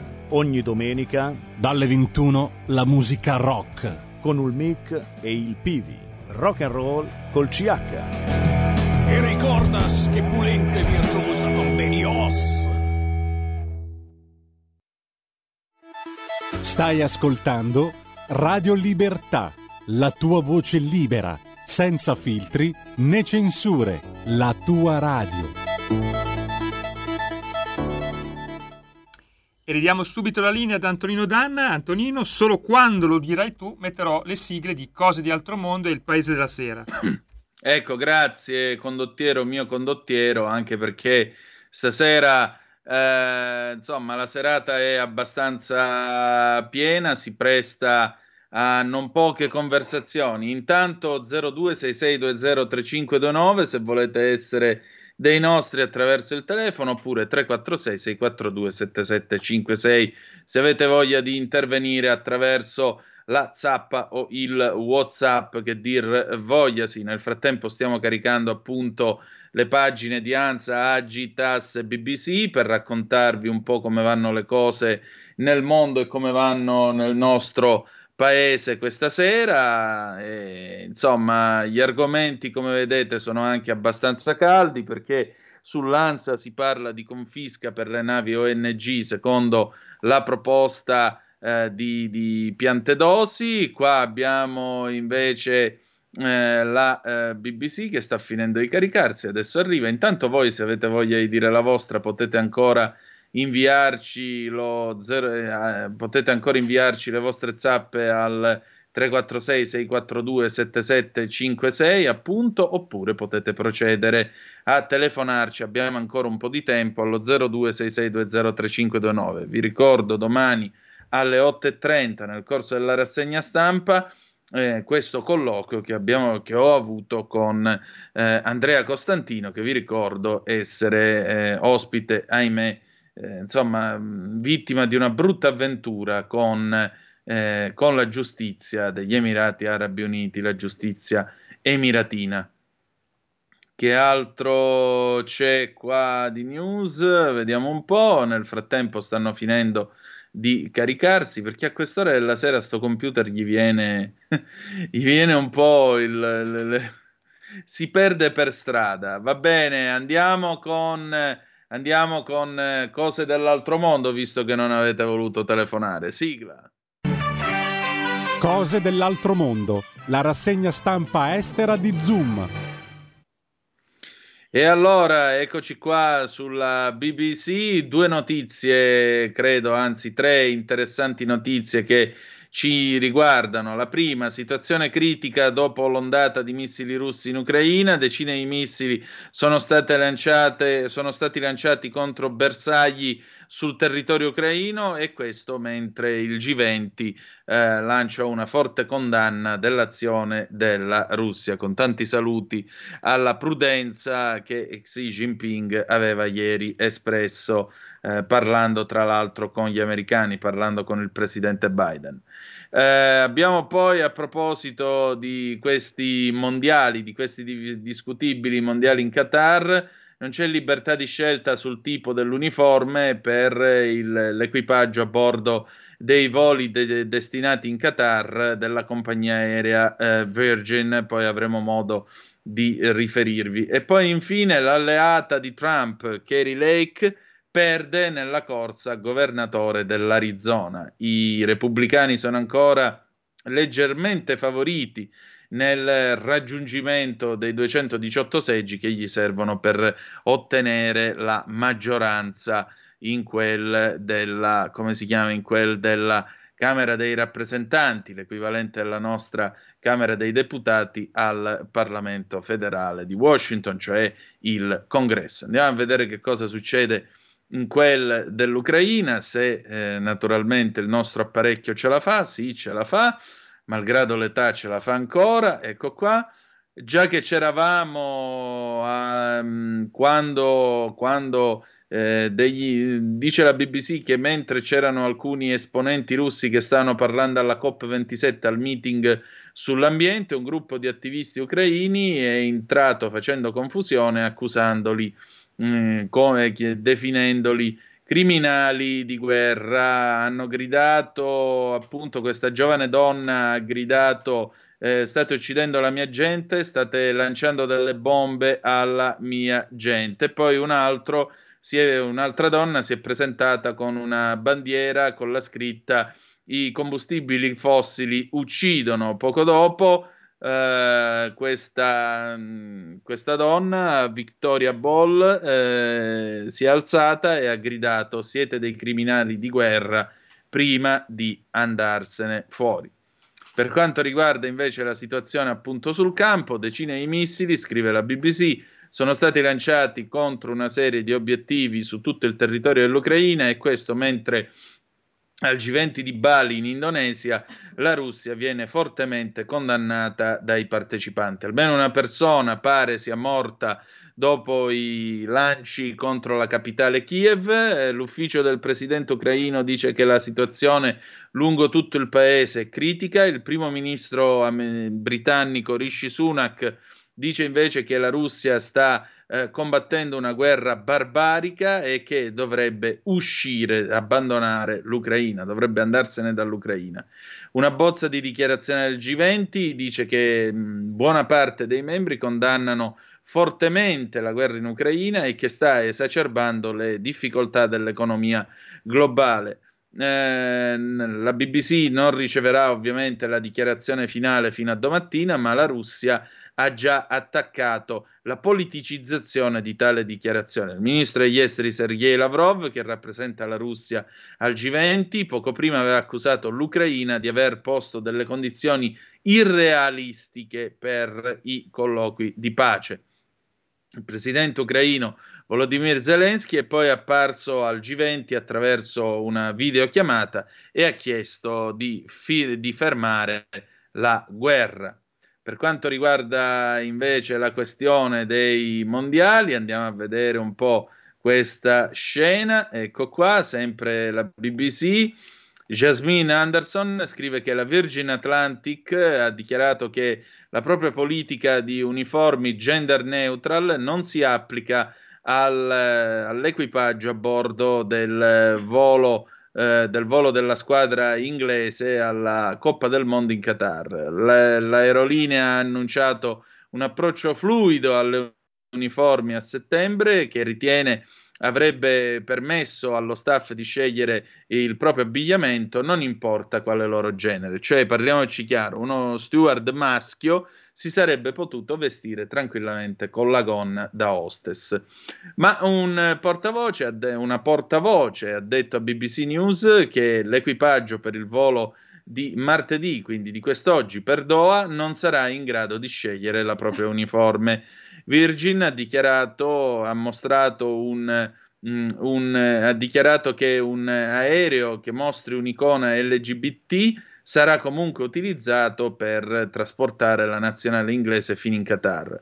Ci sono state delle critiche a proposito dei diritti umani in questo paese, il suo trattamento della, degli LGBT, dei cittadini LGBT, poco prima della Coppa del Mondo. Il Qatar ha dichiarato che tutti i tifosi saranno benvenuti alla, eh, alla competizione senza discriminazioni spiegando perché la politica dell'uniforme gender neutral non sarà applicata al volo appunto della nazionale britannica, la Virgin Atlantic ha detto che eh, veniva, eh, sarebbe stata implementata in altri paesi che sono più inclini ad accettare le identità non binarie. In altre parole, se la sono fatta sotto ipocriti.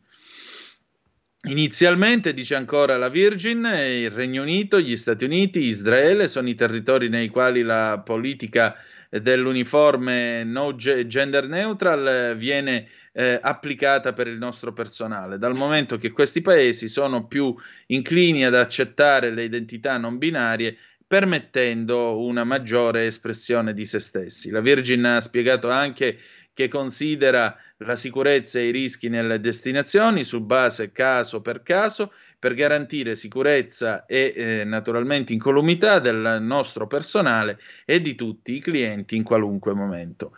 La compagnia aerea che generalmente non fa voli verso il Qatar mh, mm, non ha, eh, diciamo, non ha eh, espresso questa, questa precondizione nel comunicato stampa con il quale a settembre aveva annunciato la nuova politica in tema di uniforme. Eh, è stato comunque scelto un aereo che ha un'icona LGBT dipinta sulla fusoliera e questo quindi il velivolo che porterà eh, da Birmingham fino a Doha la nazionale inglese per questo volo di 6 ore. L'aereo è un A350, un Airbus 350 chiamato Rainbow, eh, ha l'immagine di un uomo che tiene una Union Jack, una, una bandiera inglese, mentre indossa delle scarpe con un motivo a forma di arcobaleno eh, che naturalmente si, eh, si muovono sul, sul, sulla fusoliera. francamente ben poco. Comunque andiamo a vedere invece che cosa dice la, la, la TAS. Lavrov sottolinea che l'Ucraina no, si rifiuta di negoziare e non la Russia.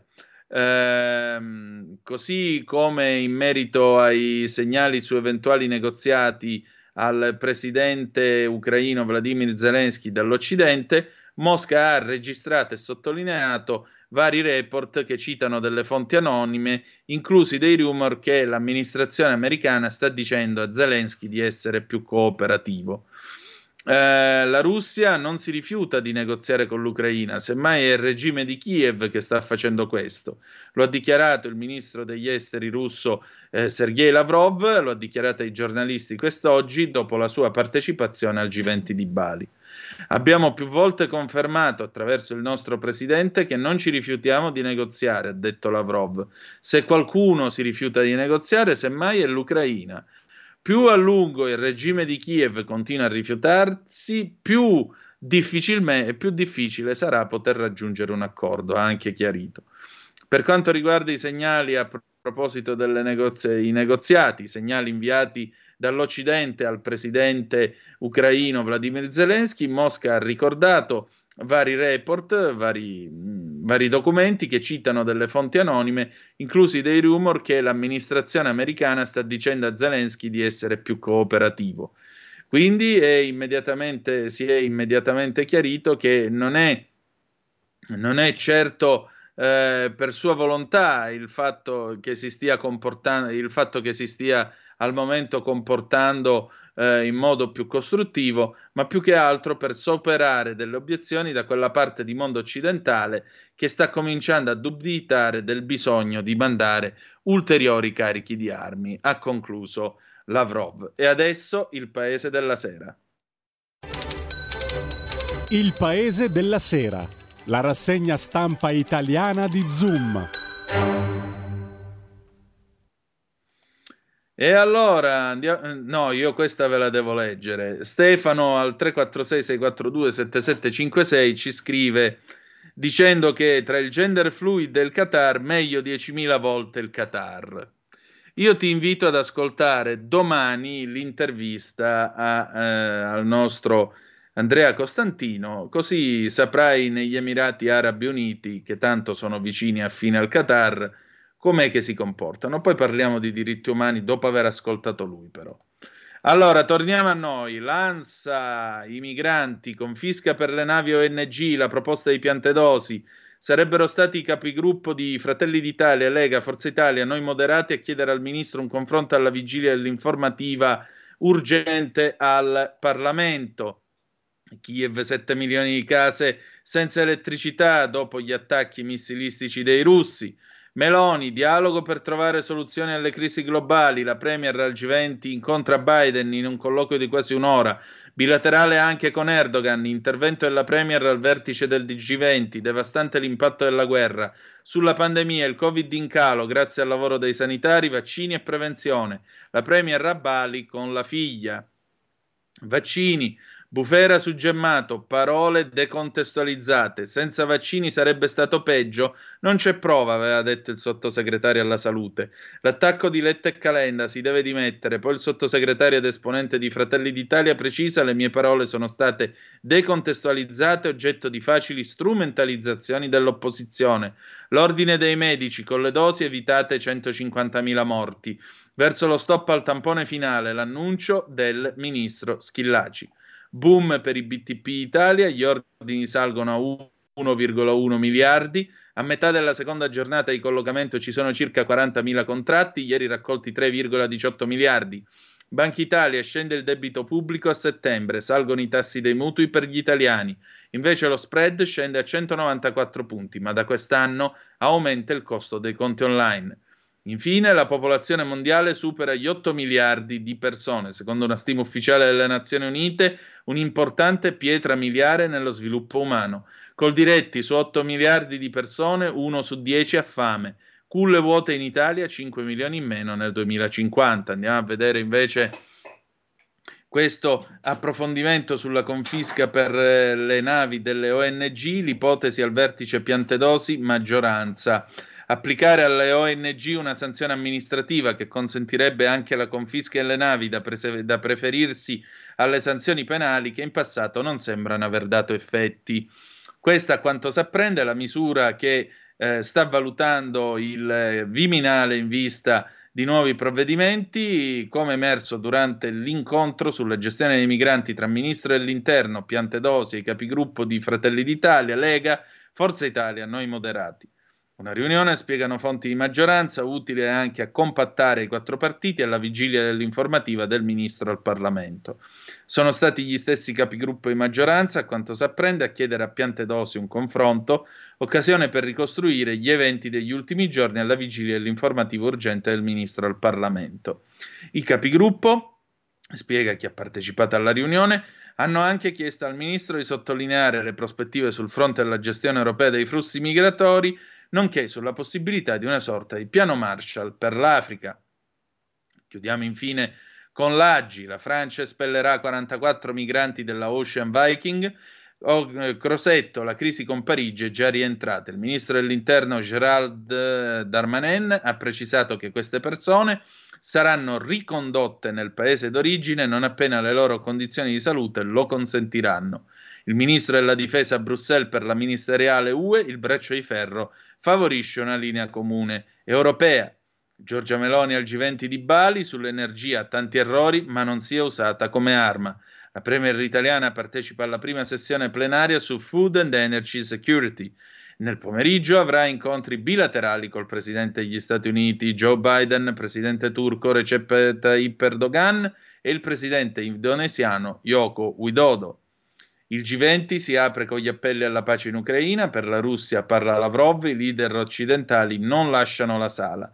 Il ministro degli esteri di Mosca ha visto il collega cinese, appello del premier indiano Modi per un cessate il fuoco. Il premier italiano oggi incontra Biden ed Erdogan, la guerra ha devastato le economie.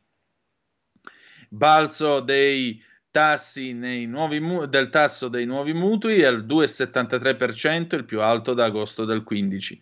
Il tasso medio sul totale dei prestiti è risultato invece pari al 2,78 contro il 2,47 del mese precedente, livello che non veniva toccato da agosto 2000, da, da agosto 201, non sappiamo di quale anno, immagino 2015. Ribelli alle porte di Goma, nel nord-est del Congo, colloqui di pace a Nairobi, ribelli dell'M23 domenica scorsa nelle vicinanze di Goma, capoluogo del nord Kivu con oltre un milione di abitanti, hanno affrontato l'esercito congolese in un'ennesima offensiva. Infine, in primo piano, una banda di neonazisti scoperta dalla polizia in Campania. Quattro arresti sono stati eseguiti nelle province di Napoli, Caserta e Avellino. Sono in corso anche perquisizioni nei confronti di persone sospettate di terrorismo suprematista e propaganda razziale. Con questo direi che possiamo chiudere. Ah, no, ecco, questa cosa la, la vogliamo ricordare scritta dall'Aggi, quando la guardia costiera francese lasciò affogare 27 migranti nella Manica. Un'inchiesta rivela che nel novembre del 21 i soccorsi francesi furono contattati un certo numero di volte da una barca. Nonostante le, le molteplici chiamate, sembra che nessun mezzo sia stato inviato in soccorso dell'imbarcazione dalla parte francese. Questi sono quei signori che ci fanno le lezioni sull'umanità, sullo Stato di diritto, che vigilano premurosamente su di noi. Ma vergognatevi. Abbiamo una telefonata, pronto chi è là? Sì, chi è qua? Ciao carissimo Antonino. Ciao Antonello, dimmi tutto. Sto seguendo con piacere la tua sequenza logica. Sai su quella bella foto dove c'è l'incontro Meloni-Erdogan? Sì. Hai notato che la Meloni si è seduta nella seggiola esattamente come era previsto dovesse siedersi, non l'ha ceduta al suo compagno Giorgetti, come è successo per, lei, per esempio con la von der Leyen, ti ricordi quella famosa Come no? volta? Quella Eh, scena vergognosa, quella scena vergognosa. Invece la, la- la Meloni con la schiena dritta, nessun giornalista non fa notare questo, questo particolare. Si è seduta da vera donna con la D maiuscola dove doveva sedersi, alla faccia e senza velo tra l'altro. Ecco, mettetelo in risalto questo aspetto, fate questi confronti che aiutano un po' un pochettino le persone ad aprire le proprie sinapsi e ragionare. Grazie Antonino, buona continuazione. Grazie a te Antonello. Allora ricordiamo pure che quando la, quando la Serracchiani ha ben pensato nel discorso per la fiducia della Meloni di dirle che lei andava dietro stava un passo indietro agli uomini, Giorgia Meloni si è alzata in piedi le ha detto scusi mi può guardare un attimo? Ecco mi vede, le sembro una che sta camminando dietro agli uomini ahimè, eh, sapete, c'è questa idea che bisogna essere buoni, bravi, inclusivi, dolci, arrendevoli e sottomessi solo con alcuni anziché altri, solo con alcuni anziché altri, per paura di ritorsioni, per paura di tante altre cose. L'argomento è stato espresso più volte. Poi invece, quando ci sono gli altri che sono brutti, sporchi e cattivi, l'essenziale è far vedere che fanno schifo e che non concludono niente. Io auguro a questo governo di continuare sulla stampa schierata a sinistra a fare schifo e a non concludere niente, perché vuol dire che invece starà facendo tante cose e starà concludendo invece tante cose a differenza dei loro amici bravi, belli, buoni e dalla parte giusta dell'umanità, della storia, di quello che volete voi. Poi i loro fra- amici francesi lasciano affogare la gente nella manica. Va bene? E vengono a fare le lezioni di umanità a noi altri. Ok, d'accordo. Anzi, come, come, come diceva qualcuno, va bene.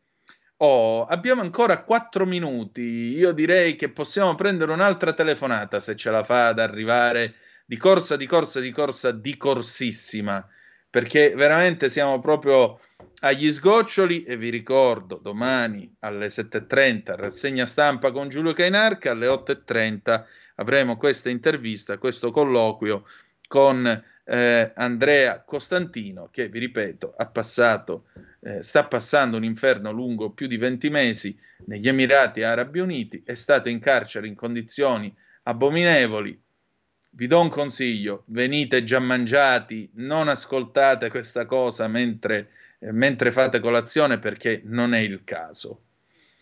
Non è il caso, perché purtroppo non è, non è quando si dice ah il carcere in Italia, eccetera, eccetera.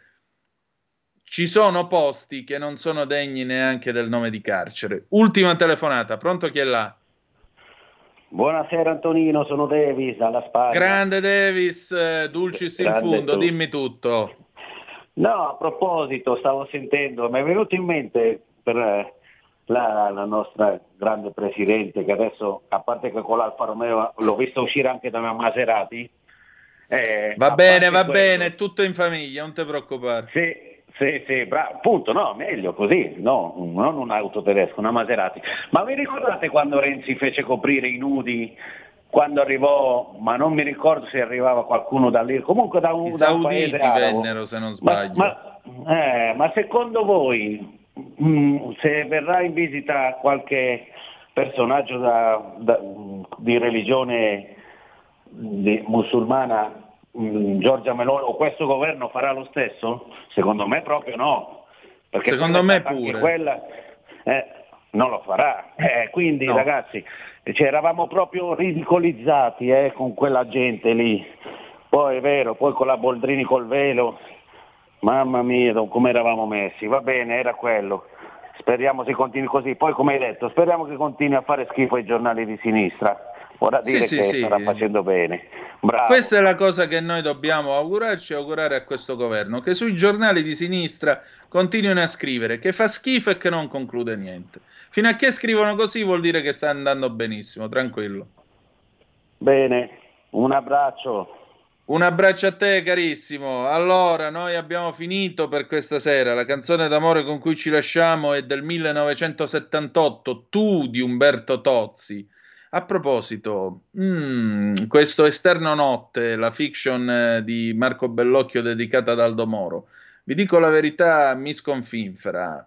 Tuttavia vi vorrei ricordare che proprio a Zoom Maria Fida Moro ha detto di non riconoscersi in quest'opera. Diciamo che come romanzo non è male, perché in effetti certe cose sarebbero da rivedere. Comunque, noi ci ritroviamo domattina se volete alle 8.30 per Andrea Costantino nell'ambito della rassegna stampa con Giulio Cainarca, oppure, se preferite, domani sera alle 18.05 trattabili sulle magiche, magiche, magiche onde di Radio Libertà. Ci sarà anche Antonio Zernaro, Paola D'Amico e volete che non dica bene, ma figuratevi. Alle 20.30 a proposito, aria fritta, settimo cinegiornale, vero? Emanuele Macron trema. Bene, abbiamo finito. Grazie per essere stati con noi. Ricordate che, malgrado tutto, the best is yet to come. Il meglio deve ancora venire. Vi ha parlato Antonino Danna. Buonasera. Avete ascoltato Zoom, il drive time in mezzo ai fatti.